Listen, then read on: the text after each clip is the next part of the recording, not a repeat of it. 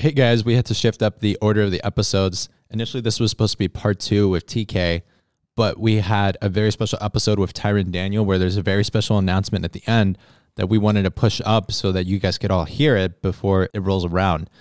The NCMI Equip is going to be taking place at Anthem, and we wanted to invite you guys all in advance, but there's more details about that at the end. Without further ado, part two with Tyrone Daniel kicking off now.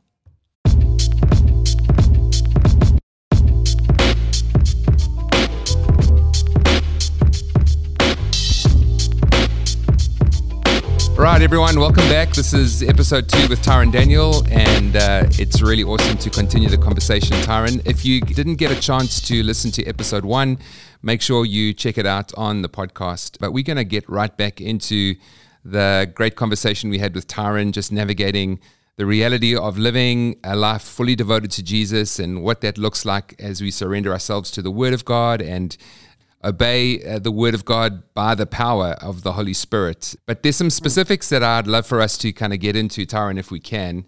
I, I know, I know, there's no future in our past. I know sometimes it's never a helpful thing for us to kind of be obsessed by things that have happened because we can't ever change the things that have happened. But obviously, the you know the global pandemic that we've all kind of gone through was a was a seismic world shifting moment. So I, I, think it's appropriate at times to look back and to kind of really consider what are some of the things that God was doing at the time? What are some of the things that it's important for us to learn?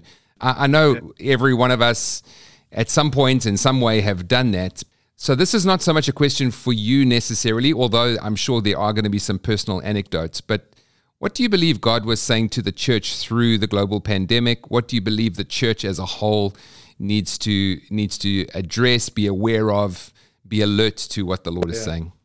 Well, again, bro, it, it was a, probably the craziest time we've all experienced, certainly in my lifetime, and certainly uh, without trying to highlight, you know, I guess, and give glory to it. It happened, and it, I think God used it all for mm. His glory. I, I want to say I don't believe He sent this pandemic, and maybe I've lost some of your listeners, but for saying that, I don't believe He did send this pandemic. Mm.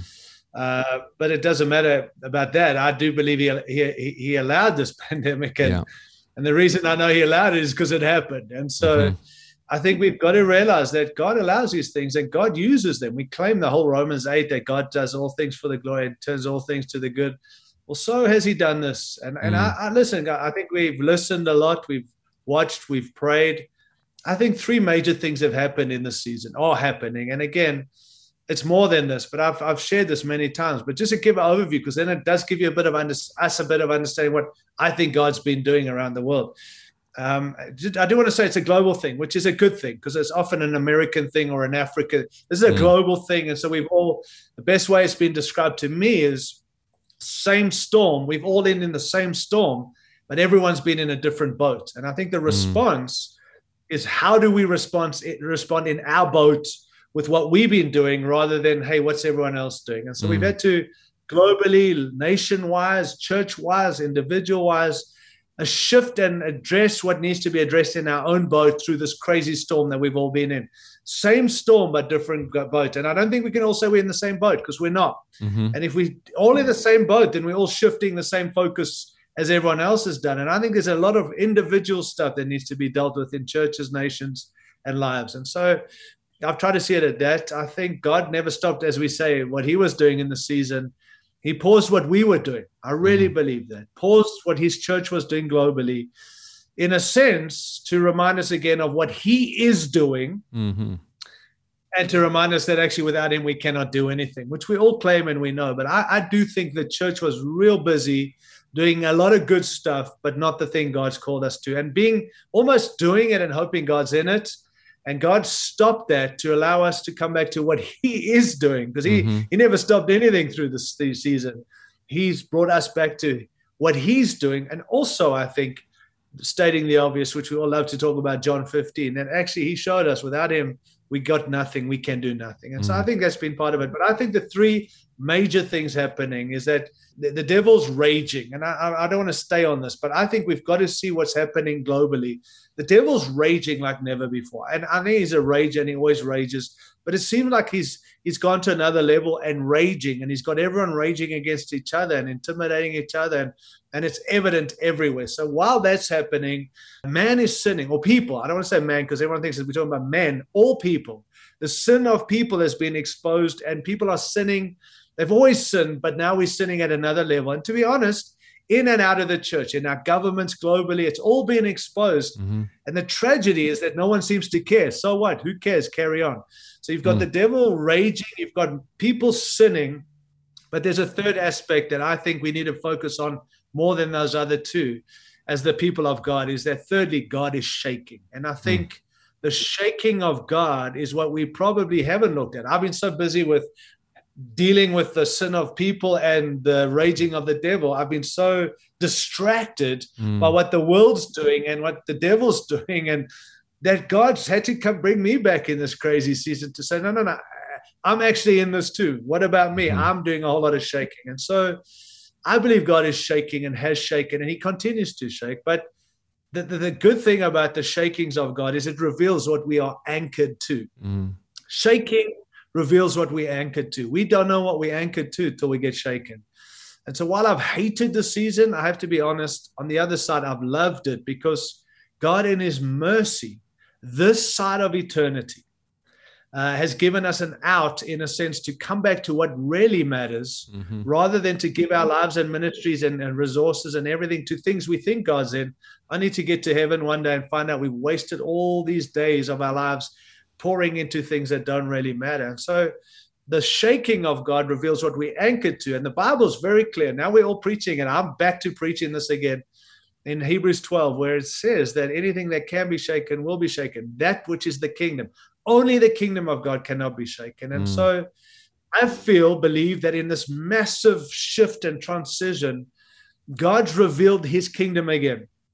Um, and God has got us back to being a kingdom people. Now, we used to claim king, kingdom, even in our ranks, if I can be brutally honest and vulnerable, we're all about the king and the kingdom. But if you look at what we were busy with, is ministry and church stuff.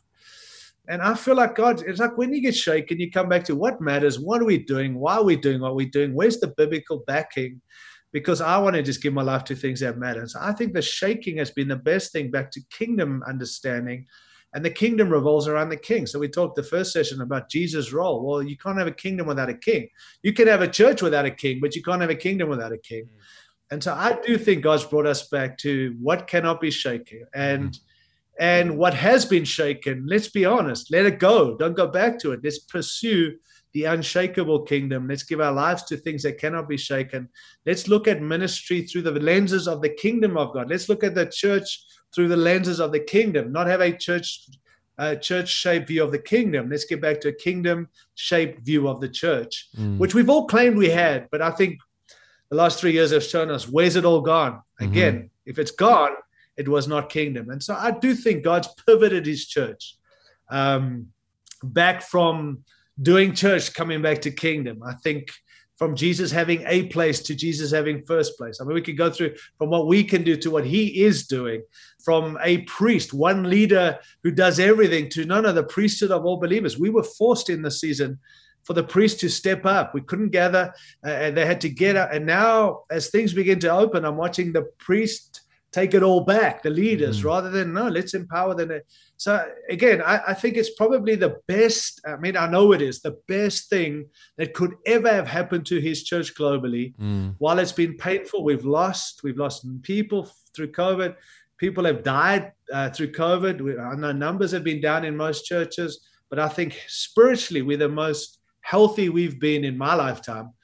And I think we're going to look at health and fruit rather than results and momentum. And it's it's you know anyway. So I, I think we've made some major shifts. It's and now we're coming out of it. Let's go with what God's shown us. Let's not be nostalgic for an era that yeah. no longer exists. We'll try and go back. Mm. Let's let's not also be so focused on what God still wants to do. Mm. Let's be looking at what God is doing because I think we've got to function in the now And so again, I mean, I'm sure other guys have got major stories around that, but it's tested us. Maybe the biggest test for me, and I've shared this, I think, in your church was, uh, or for that I've seen is that the call of God's come back to the forefront. I think mm. many people, churches have been position led, and then when this thing hit, many who could do other things have gone and done other things. And, mm. and I'm not, I'm not saying that's bad, and I'm saying well done that you can do something else. But those who've stayed leading, it's because there's nothing else they can do. We've all had to ask that question: Is there something else I can do? Mm-hmm. And if you can say no, then you're the right candidate to lead God's people in this next season into what He has. So calling has come back to the forefront, and I think it's the best thing for the church globally. And so, yeah, we're in a mm. sweet season now of transitioning into the next and the new. And maybe some of that old must come into the new, but don't go mm. find it, let it come. And doors have opened that I think were closed. That's the mm. shaking mm. of God. When a lot of people think shaking brings everyone down, and it does. And I've always emphasized the shaking shakes us, but actually, God shakes things to open things up. God shakes things to break things down, to break things open, to open doors. And, and so I, I think we've got to be way more strategic in not living for what was. God, the great door opener, according to Book of Revelation. He's a door opener. He opens doors that nobody can shut. We love mm. that. Uh, we declare that, oh, God open. But he also, in that same verse, it says that is the door. He closes doors that no man can open. And nobody loves to preach on the door or closer because mm. that's the devil must be closing doors. But actually, mm. God closes doors in order to open doors. Mm. And we need to be wiser in our season to know that doors have shut through COVID. And because of COVID, that maybe God's allowed to be shut. Don't try and kick those doors down. Through the shaking, God's open doors. And we got fresh opportunities and new strategies and new ways. And the calls never change, but the way we go about it, it has to change. Otherwise, we're going to find ourselves in trouble going forward. So I think so it's good. the best thing, the most painful thing, but what a time to, can I say, for us to rewrite or to write some of the, the future of the church, not based on our history, but based on the now and going forward. And I, I, I want to simply do what the Bible says. There's no tricks. Mm-hmm. I want to be led by the Spirit, but I want a backing from Scripture, not where I can find a few scriptures to back what I believe, to pronounce the scriptures. This mm. is what God says. And in that, we have the freedom to get a go about it and find new ways to get the job done so Jesus can come back. Love it. I think there's a simplicity that Jesus is restoring back to the church. You know, I think I was just thinking about this the other day that I think the church to some degree had become like a Christmas tree, you know, like these wonderful ornaments and trinkets that look very impressive, but rooted in absolutely nothing and is yeah. and is eventually going to fall over, you know. But the the right. Church of Jesus Christ is one that is rooted or that abides in Him, and you know, apples produce apple trees not by squeezing out apples, but by just being being rooted. You know, it's in their DNA. You know, and I just think there's uh, just for me, there's a simplicity that Jesus is restoring to to His church. That simplicity, 100%. yeah, that simplicity of abiding, that simplicity of being with that simplicity of living in such a way that that Jesus would want us to live if he if he were us, you know. We in the middle of a series through Mark. We've just got, we're literally going through it really slowly. It's like week 15 or week 16 and and it's just been wonderful to to just ask that question, what does it mean to follow Jesus? What does it look like to live a life that that he would live if if if if he were me uh, or you? And then I think just to quickly comment, and I think you've said this already, but I just love the fact that God is not nostalgic for the past, you know. And I always go back to, you know, uh, after the death of Moses, you know, in Joshua chapter one, he says, Moses, my servant, is dead. Now then, Joshua, get on with the job, kind of thing, you know. And uh, that's not to say we don't we don't honor, you know, the things that the Lord has done, or we don't learn from the things that the Lord has done in the past. But man, oh man, we need to keep our eyes forward, you know, and and really uh, understand what the Lord is doing now, so that we can step into into what what, what He's called us to. Yeah, and I mean, Steve, just if I can just add this, you know, I think uh, a lot of guys, you know, the ways of God and the will of God are not the same thing always, or the yeah. way God's will has not changed. And I think that's where we got to know what has changed. Because I listen to people talk now. It's like, hey, we got free reign to do whatever we want. And and I don't he actually brought us back to what he's doing. And we need to be about his purpose. I think yeah. if anything, the purpose of God has come back. I mean, you know, your Proverbs says there many other plans of a man's heart, but it's the Lord's purpose that prevails. That That's what we've seen. And now we must get back to the purpose of God, not our plans. Mm-hmm. So I think we have freedom to plan things, but it's got to be linked to the will and the purpose of God. Yeah. And, and so we've got to get on with the will of God because God hasn't changed it. He's pressing, come on, fulfill my will, get the job done so Jesus can come back. So I love that. I love there's a freedom to keep it simple, to find new strategies and Mhm. ways, but not find a new vision. Yeah. Come back to the vision He's given us, which is His word, His purpose, and then find ways to go about it. So hopefully, not everything's up for debate or grab, otherwise, we lose our way. In saying that, let's go for it, you know.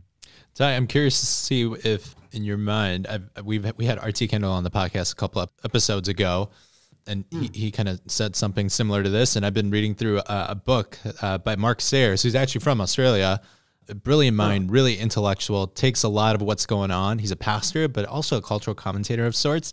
And he talks about how COVID's decentralized things and it's it's ripened the hmm. ground for the church for hmm. revival, more or less. And and RT Kendall had said that you know he feels like God's about to, to do something really big in the church.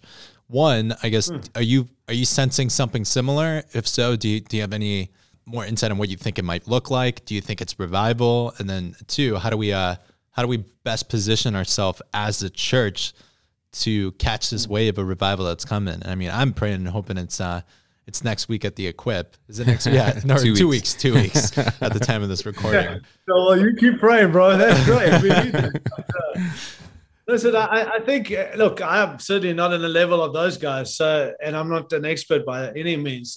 I, listen, for me, what God's got to do, God's got to do. That that's you know, and, and we call it revival. I, I got to be say when we talk revival, it means so many different things. Mm-hmm. It's almost if I can be brave enough to say this, and I know I'm going to get some haters, but I'm asking you to hear me in this. I think revival can often be a cop out. God's got to do it. We've got to do nothing. And and I Mhm. agree with that, except I can't find biblical backing where we got no say or, or we don't have a role to play. God doesn't just do stuff and then we catch him up. God works through us. And so hmm. it's cool that God's got to do it, but God's do- doing it. He's not stopped. And I even think, what is revival? Well, it's got to be what God's doing. And revival is not just some move of God that leaves us the same. It's got to change the cities and regions and nations. And and so I, I think the church, you know, God has to deal with his church first to get his mm-hmm. church right. I think he's been doing that. And one of the things he's had to deal with is we cannot do this without him. We claim to Mm. know him, we claim to have him. We got it all over our podcasts and our manners and our signs that God is with us. But we need the proof God being with us. It's Mm. going to be the thing that draws people. So I do believe God is doing something. I, I mean, listen, we've just had some meetings in Africa a couple of weeks ago. And my goodness, the anticipation, the expectation, it's another level because of the appreciation of gathering that we haven't been able to do. But also, there's this, hey, God, without you, we can't do it. But I also, um, here's my challenge, guys, and I've been praying this: is that there's this wonderful anticipation, faith to anticipate and faith to expect. But I feel that God's challenge is we need faith to obey. Mm. Awesome to anticipate and expect, but us are waiting for God, and God's saying, no, we work hand in hand in partnership. So Good. I do believe there's significant things he's done. And you know, to be honest, when it comes revival, whatever that means, if God's doing it, we can't always see it, but we have sensed it. Um, I think the revival's already been happening in this crazy season because God's been doing stuff under current, under things that's literally brought his church to its knees in a sense and purified his bride and got things sorted out. Like I think one of the best descriptions when this thing first hit was someone said it's like the makeup of the church has been removed. Mm. And now the heart of the church has been exposed. Easy to put makeup on and cover it all up, but actually our makeup was gone. And in a sense, there's your heart. The people of the world saw the heart of the church rather than the makeup, and how quickly people have tried to put the makeup back on. And and I think part of uh, of God's process is that He will purify us by bringing some of these things to get us back to some of the realities of that. So. Mm. Yes, I agree. I believe God is doing stuff. I believe He's always doing stuff. Even the book of Acts, He was doing stuff in between the pages, not just on this. uh, Mhm. you know what I'm saying? And so I'm, I'm not wanting to be anti. I'm just like, we can't wait for God to do something, then we'll do something. God's called us Mhm. and He's backed us and He's given us all we need.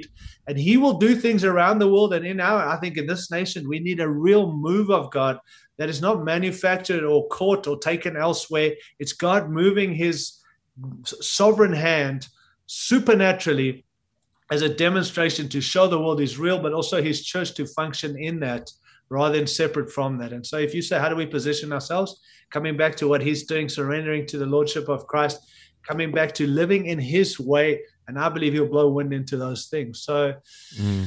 I, I, believe the New Testament more as well as the Old, but I want to live through the lenses of Christ rather than bring the Old covenant into the New and say, hey, hopefully God will do that. Mm. And I think Jesus is the focus of it all. Um, and I know that people want to challenge. I'm cool with that, but I just think if we t- take some of those Old Testament truths and stuff, which is relevant, and we bring it over Christ or under Christ rather than through Christ, we just bring in some of the old into the new and saying, God, do it again. Mm-hmm. When God's saying, I've done it through my son, I've spoken in finality through my son.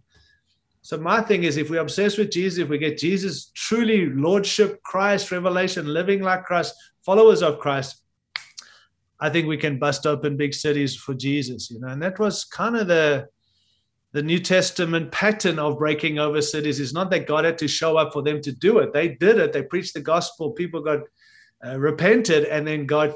It was like God didn't need repentance to show up. God showed up and brought them to repentance. And so mm. again, it's another way of looking at it. Otherwise, we're always waiting for God and I think God's like, no, no, I've already commissioned you. Just do it. You know? So long mm. answer, but I, I 100% agree with those guys. I'm just not waiting for God to pour out His Spirit so we can get on with it. I mm. feel like He's, he's working day in and day out, and we got a job to do. It hasn't changed. Mm. All I know is this: we can't do it without Him. Yeah, I mean, isn't that where um, isn't that where Ephesians four and the truth that Paul is is kind of teaching and preaching in Ephesians four is so critical? I mean you know, Jesus sends gifts, apostles, prophets, pastors, teachers, and evangelists for the purpose of not for the purpose of doing the work, but for the purpose of equipping the saints to do the work of ministry. And you know, yeah. um, the work of ministry we know is advancing the kingdom of God. You know, the end will come when the nations have heard the gospel. So we've we've got an idea of what the task is what before before us. It's to it's to declare the gospel. It's to preach the gospel. Um, and, and in doing so, the kingdom of God advances. And right. and the reality is, Jesus is returning for a bride that is mature, without spot, wrinkle, and blemish. And so, kind of yeah. cr- critical and key to all of this are the gifts that Jesus has given to His church. Correct? I mean, am I reading it correctly? Correct. Am I understanding that that correctly? Well, if you're reading it incorrectly, then we both are, because I agree with that. and again, and it's not to negate God's role, right? He's initiated all, but all that we're living out is his word mm. and his way of how to go about it. So we're not waiting for God to do it. He's we're waiting, we're doing what God's called us to do. And, and if you're doing that, you've got the backing of heaven. Mm-hmm.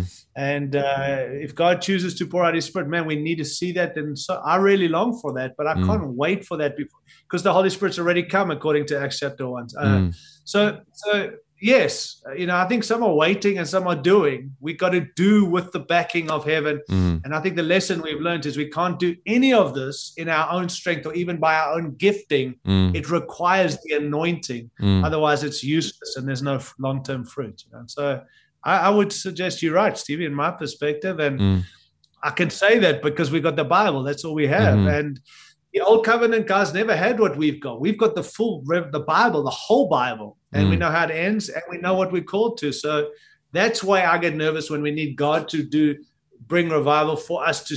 No, no, He's told us what to do. Just don't do it without Him, and don't do it in place of Him, and don't take the place of Him.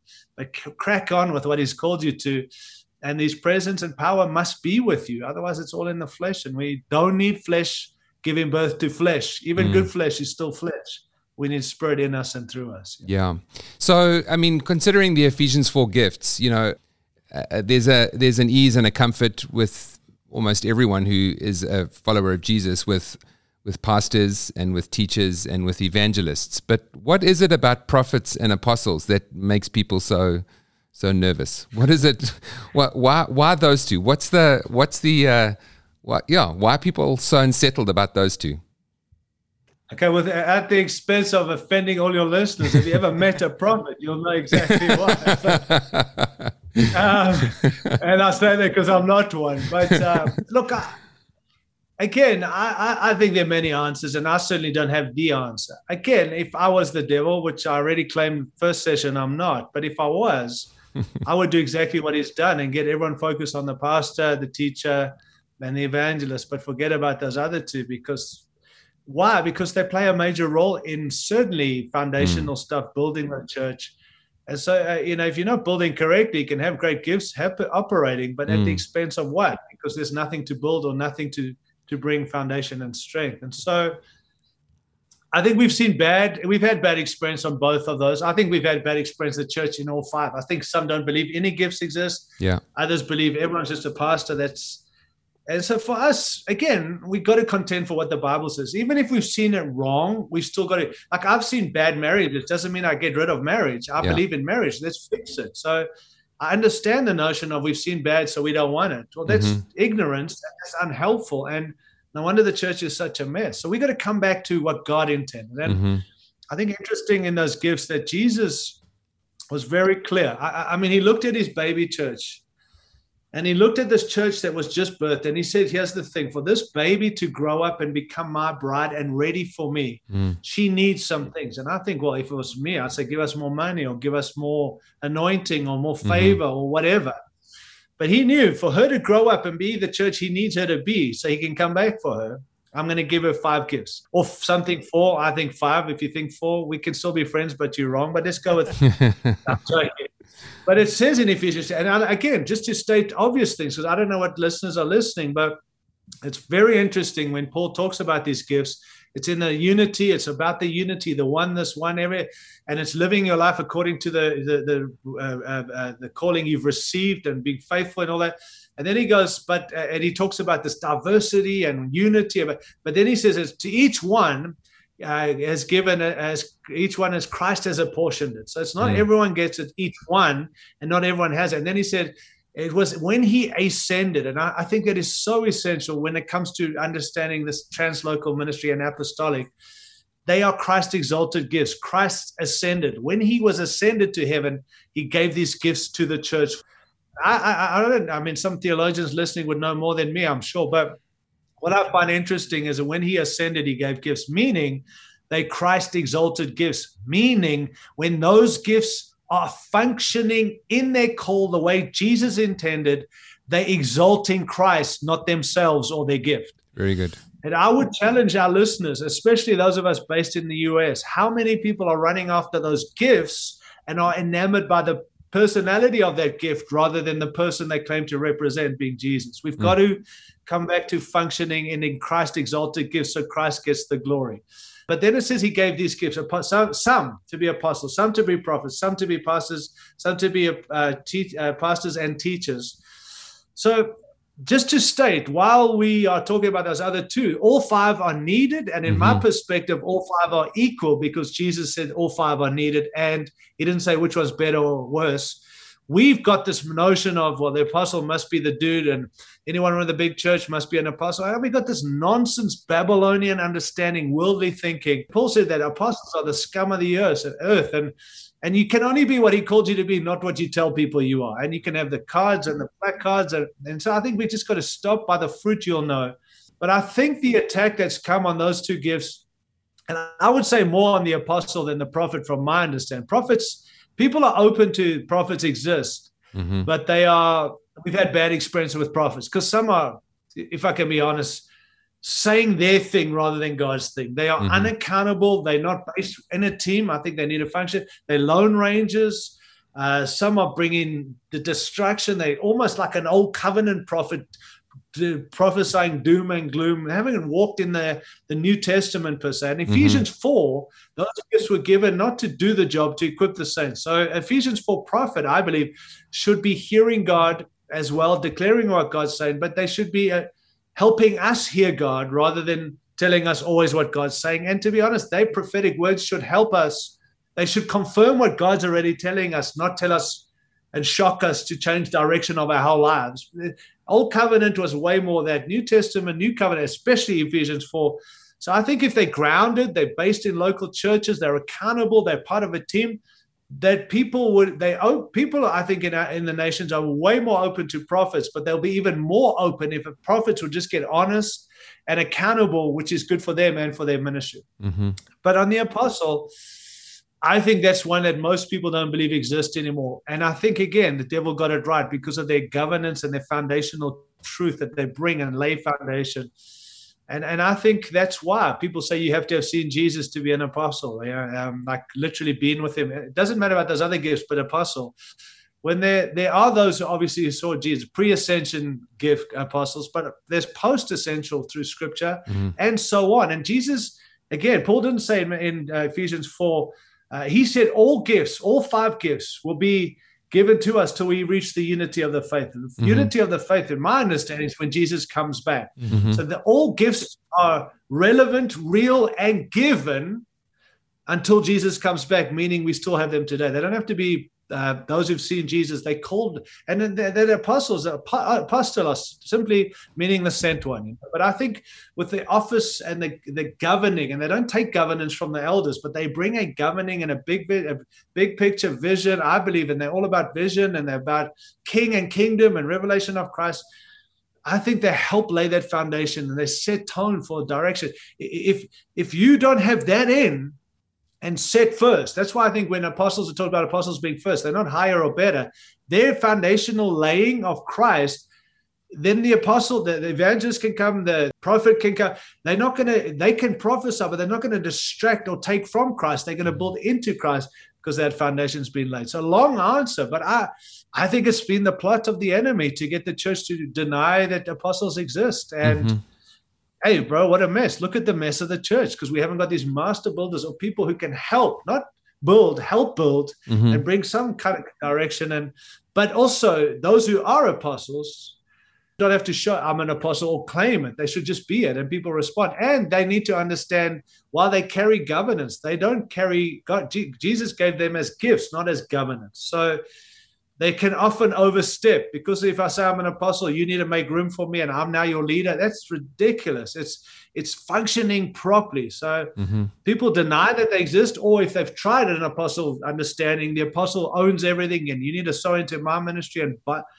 and so you've got these warped understandings. So it's easier to just reject it. But we need to fix it mm-hmm. and just come back to Christ exalted, recognized by their fruit, the need for them and they don't take the place of Jesus. They point people to Jesus mm-hmm. and just people also apostles and those gifts need to know they exist for the church. Mm-hmm.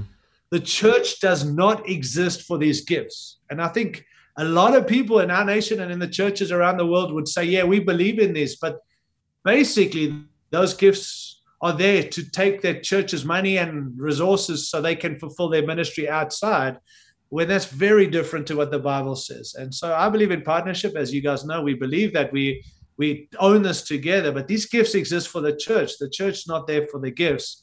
And we need to fix that. Otherwise, it's always what what can I get rather than how can I serve and how can I give. And that's the attitude I think we need to function properly. So, Very good. I, I'm trying to think of a, an example. Ty, last time you were here was uh, was what back in March, February. Mm-hmm. Yeah, and so um, like yeah, two my, years ago. and so I was a few months back. Yeah. And so my life group, we uh, we went out after you taught on Saturday, and we went to Jenny's, and we were talking for two three hours about some of the stuff that that you were kind of sharing. And I, for me, I felt like as a life group leader, man, that was such a blessed moment because I was going, I'm like, oh, let's just get some ice cream and talk, and everybody in the group was like, whoa, I want to talk about what was just shared, you know, and oh. I felt like that was in a way, the church coming into maturity, mm-hmm. into wanting yeah. to seek the things of the Lord. And, yeah. and, and, it was cool because there were questions specifically. I remember that day you taught about what it meant to be a spirit filled church. And something mm-hmm. that happened was is, um, the topic of discussion was when we went to Jenny's, which is an ice cream place here in Chicago. And we were specifically talking about what that meant. And there were some people who had didn't, didn't have an understanding or had hesitancy to that. And so there was a group of us that were talking, and there were two people from our group who actually were not able to make the Jenny's that day that happen to be talking about the same thing. So independently, there's wow. these two groups that are talking and desiring the same gift. The next day, that Sunday, you were ministering at the end, asking for people who wanted to receive the baptism of the Spirit.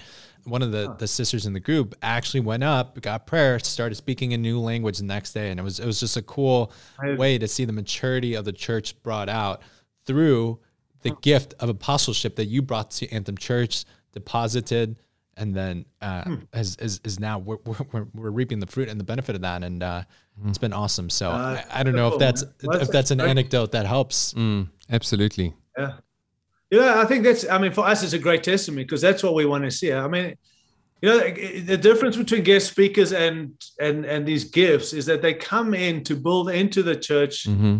and they got to think like builders, not blessers. And while mm. we all want to be blessed, a guest speaker, and again, I'm not anti, but it's not going to build your church. If you come in and tell everyone else, hey, bring your favorite, greatest builders mm-hmm. come in and say, okay, what's going to help in the foundation of this church? How do we lay into this? And like you say, it's almost like what happens when you're there is quite irrelevant. It's what happens when you're gone, mm-hmm. which would prove the fruit of a Ephesians 4 gift. So it does matter what goes down, but a lot of, you know, ministry happens in that moment and nothing changes. That's that's great ministry, but that's not Ephesians 4. Because if we're equipping the saints, people catch it, they begin to walk in it. And that's what we need to see way more. And that's why these gifts were given to the church. And like you said, it's ultimately to mature us. I think a lot of guys look at ministry. We only use half of that scripture in Ephesians 4 11 uh, and 12. It was he who gave some to be apostles, prophets, evangelists, pastors, and teachers to equip the saints for ministry period. Most people exclamation period and say, our role is to equip the saints to do ministry. Well, I want to say, I think we're the most ministry savvy uh, uh, generation globally in the church than we've ever been. We've got access to everything, uh, online, offline, all these gifts and ministries. But at times, and I think COVID's proved that we're probably one of the most immature mm-hmm. generations mm. in the church. And why is that? And I'm forgive me if you're offended. I'm part of that generation. I, it's because we've we've we've put an exclamation saying uh, our job is to equip people for ministry. So people know how to minister, but it goes on and says, so that the body of my Christ may be built up and mature. So actually, the ultimate why Jesus gave these gifts is mm. not so we can all minister, so we can get the job done, but more than that, these were gifts were given to get the church to grow up and mature. Mm. And nobody likes to talk on maturity. I don't get invited come preach on maturity because it's like who wants to be told you need to grow up? My uh. sons hated me telling them to grow up. Mm. But ultimately, these gifts come to build and to challenge and to encourage but not so you can be blessed, not just so you can minister, ultimately, mm. so we can grow up, so Christ can come back for his bride. And so, maturity is one of the, I believe, major fruits of Ephesians 4 lead a, a gift. And can I suggest one of the major fruits of a apostle mm. is the maturity of the bride rather than the wildness of, wow, that was awesome. And so I think, yeah, that's why it's lacking, you know, and that's why, again, Steve's your question about why do you think we'd reject the whole apostle thing because I don't think they carry that incredible wow. It's more mm. like, geez, you're coming in and you're going to challenge the foundation and and there's signs and wonders, of course, but it's it's more a challenge than come in and tell us how awesome we are. And listen, we got to be told we are awesome, but also we got to tell we become more like Jesus. And that's mm. why when you present Christ as your message, then let's be more like Him, not like each other. And and so I think maturity is definitely I, and just through COVID, because we talked about it earlier, I think this season the church has had to grow up, and we've grown up more in the last three years than maybe in the last thirty years. Mm-hmm. We were forced to through lockdown come back to what really matters, and so I'm trusting going forward that these gifts will come in and help mature the bride, rather than just blow her away with how awesome their gift is, and people want to buy their books and podcasts. What do we do to to mature? So if we sit if we sit under Ephesians four ministry, if, if I'm if I'm in a church and I and I and I sit under somebody that either my local church or I recognize as an Ephesians 4 gift and the goal or the the kind of outcome the desired outcome is maturity what what does that look like how do I mature yeah well I mean again I think if you opening your heart to receive mm-hmm. uh, not just what's been said but what's been released because mm-hmm. I think it's not just what they teach it's what you catch. That's why mm-hmm. I still believe you can't just do it over internet and over the Zoom things. And this is great, but it can't replace us being in your church because there people catch, receive. Paul said, I long to be with you. I don't know how to write a letter. I long to be with you so I can impart to you and make up what's lacking in your faith and this mutual mm. encouragement. So very good. This isn't good enough. This is great. It's not to replace. It's a tag on and an add on, but not to replace. So I think it's that, and I know you guys, Steve, you guys at Anthem do this really well, where you ready your people when they're mm. coming and when you got a gift coming, and you don't just say, "Hey, we got this guy preaching." We got you get your people ready. You begin to talk about it a few weeks before what it looks like and why these gifts come and what. So when you when we come, arrive there, we don't feel like a guest speaker and tagged on to the rest of your message or your sermon or even come and speak on our series. Come and mm. bring what God in a whole weekend, and we can invest and there's space for that. I think that's one way of receiving, uh, being open to receive, uh, even if you know it all, because you probably know everything people are sharing, because there's nothing new under the sun. But it's being willing to be challenged, changed. And again, the question always when I preach is not, do you know this? What are we doing with what we know? God doesn't care what we know. He wants to know what we're doing. So I think it's that. And then also going out of this. And I love what was said when you guys got together, having your ice cream and all that. That to me blesses me. That, that's being fruit. That's being faithful with these gifts where mm. you go and talk about it and not just say, hey, hear from God or re listen to it online. Let's talk about it. And that to me is how you begin to grow and mature, is asking questions and taking those things and re looking at it. If we challenge you, read the Bible, then go read those scriptures. Don't just listen to it. Mm. Getting it for yourself, Lord, how do, what does this have to change? And that whole two questions what did he, what did God say and what must we do? Because so wherever God speaks, always, God doesn't speak for the sake of speaking. God always speaks for the sake of a response. And I think we need to ask those two questions every time God, uh, we hear a preach anyway. But more than that, when you got a gift come in, ask these two things. What did God say? And I think you you guys do that where your elders get together and say, What did God say? And what must we do? And there's got to be it. But I think individually should be doing that as well. Whenever I go to any equip or any and I'm listening, guys, I always say those two things. When I go home, I get on my, I say, okay, Lord, what did you say? And what must I do? Mm-hmm. Uh, that's the maturing. And then you're becoming that rather than, oh, I've heard this and every year we're hearing and go, oh, yeah, I remember that. No, no, let's become what we're hearing. And ultimately, if we're hearing about Jesus, then let's become more like Jesus rather than talk about Jesus. Mm. So good. I mean, those two questions, uh, I mean, I, I, I've been shaped by those two questions probably 25, 30 years ago. The first time I walked into a church that was relating and partnering with this apostolic team, those were questions that were kind of imparted into my heart many years ago. Just a little side anecdote. I've always been a little nervous to overwhelm myself with too much teaching in the week because I think we have to be accountable for everything we hear, you know, and I think we live in a generation where we are just downloading sermon after sermon after sermon to in some ways tickle our ears, and I'm probably going to offend people now, but I think God wants us to to be accountable, and we should take responsibility to ask those questions. What are you saying, Jesus, and what must I do? And if we're listening huh. listening to seven or eight sermons a week, that's a lot of God saying a lot of things and a lot of stuff that we have to do. Anyway, that's I'm getting good. It's a good truth. Eh? Yeah, it's really good. And, and I mean, let me also just while you're there, step on toes and say, be careful who you're listening to. I mean, just because it's good truth doesn't mean it's yeah. I, you know, I know that we all like say Paul said, I don't care who preaches, why their reason for preaching as long as they're preaching Christ. There's a context to that text. Mm. And the thing I want to say is that you catch the preachers what they're saying, not just you catch their heart. You get yeah. what they are, not just what they're saying. And I, I, think be wise. I mean, it's great we got access to all these things. I'm not saying be aware of it. Just be mm. wise who you're listening to because you know, yeah, like you say, you're going to be a cunt. I never ever thought of that. Now I'm not going to listen to anyone else speak. That's not what I'm saying. no, I know what you. But, but in saying that, yeah. even who you're listening to, you better know who you're listening. Yeah, to. yeah. absolutely, absolutely. Paul doesn't care. We do care because you catch who they are, and a lot of stuff. A lot of these guys, the marriages are messed up. They got mm. no family life. They're unaccountable. They characters messed up, but oh, they can preach. Well, that's yeah. cool. But I, I want to want to you want to become like those you're listening to rather than listen to what they have to say. Absolutely, so. absolutely. And you single-handedly can- canceled uh, our show just no ways, no ways. This is good, man. Yeah. You guys are doing a good thing. It's uh, good. It's truth. Well, listen, we're going to bring this into land, but before we do, I just want to take a moment to plug um, an event that Anthem Church is hosting in a couple weeks. If you are um, in the Chicago area, but I'm actually going to say if you are living in the US um, there's an event that we are hosting. So, New, uh, Anthem Church partners with New Covenant Ministries International.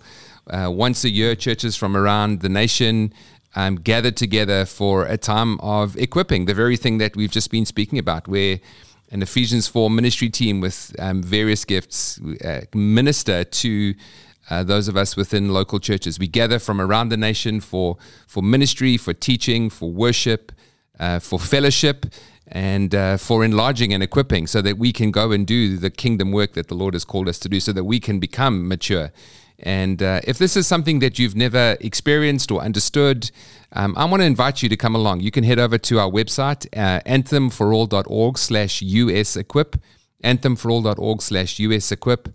You can sign up to a two-day, three-night conference And it is honestly, it is a life changing and life transforming event, an opportunity to sit under what, for what it's worth, personally, what I believe is authentic Ephesians 4 ministry. So I would encourage you to come along. Tyrone is going to be there and uh, others from around the nations. Yeah, it's going to be an outstanding, outstanding time. Yeah. Yeah, we got Australians coming. We got uh, Americans coming. We got Canadians coming. We got South South, Africans. Africans coming. We got Yeah. Europeans coming. So, hey, come and join us. It's gonna be a great time Yeah. in your city. Come on. Guys, Absolutely. I love the hype, but uh, this episode isn't going to come out till after the No, you're kidding me. I think we need to put it on. I know. I was- Seriously. Yeah, well, uh, Hey, we we'll, need- we'll get the one before. Come and know you. yeah, I think we'll, well, you know what? Well, let's release this Monday. How about that? I think we should release it Monday. And if you're not coming this year, come in 2023. Yeah, there you go. But Hey, uh, Jesus hasn't come back, bro. There you Yeah, go. seriously. Exactly. Tyrone, thanks, thanks for coming on. I, I remember uh, I, I, I've told you this before. Every time you come to Anthem, something shifts for the better, um, Yeah, and something absolutely. something changes, and you know whether that's that's new people coming, people leaving. It's something. It's Anthem Church is never the same. Yeah. uh, when you come and go, and uh, and I remember telling Aiden that he's like, well, yeah, that's what happens when you have the gift of apostleship, and uh, Yeah. part of me is a little hesitant about this podcast with having you on, but I'm uh, I'm I'm kidding. But I'm sure it, uh, it's it's it's blessed me. Yeah, I just want to say thank you. Your ministry is a huge blessing to. Mm. To, to me, I mean, the people in my life group are seriously blessed that day, and so just yeah, thank you so much for being on. It's uh, it's really a privilege. Yeah. Tyrone, thank you so much. Thank you for your friendship. Thank you for your partnership. Thank you for your leadership. It's an honor to walk alongside you and, and, and do the kingdom things that we get to do together.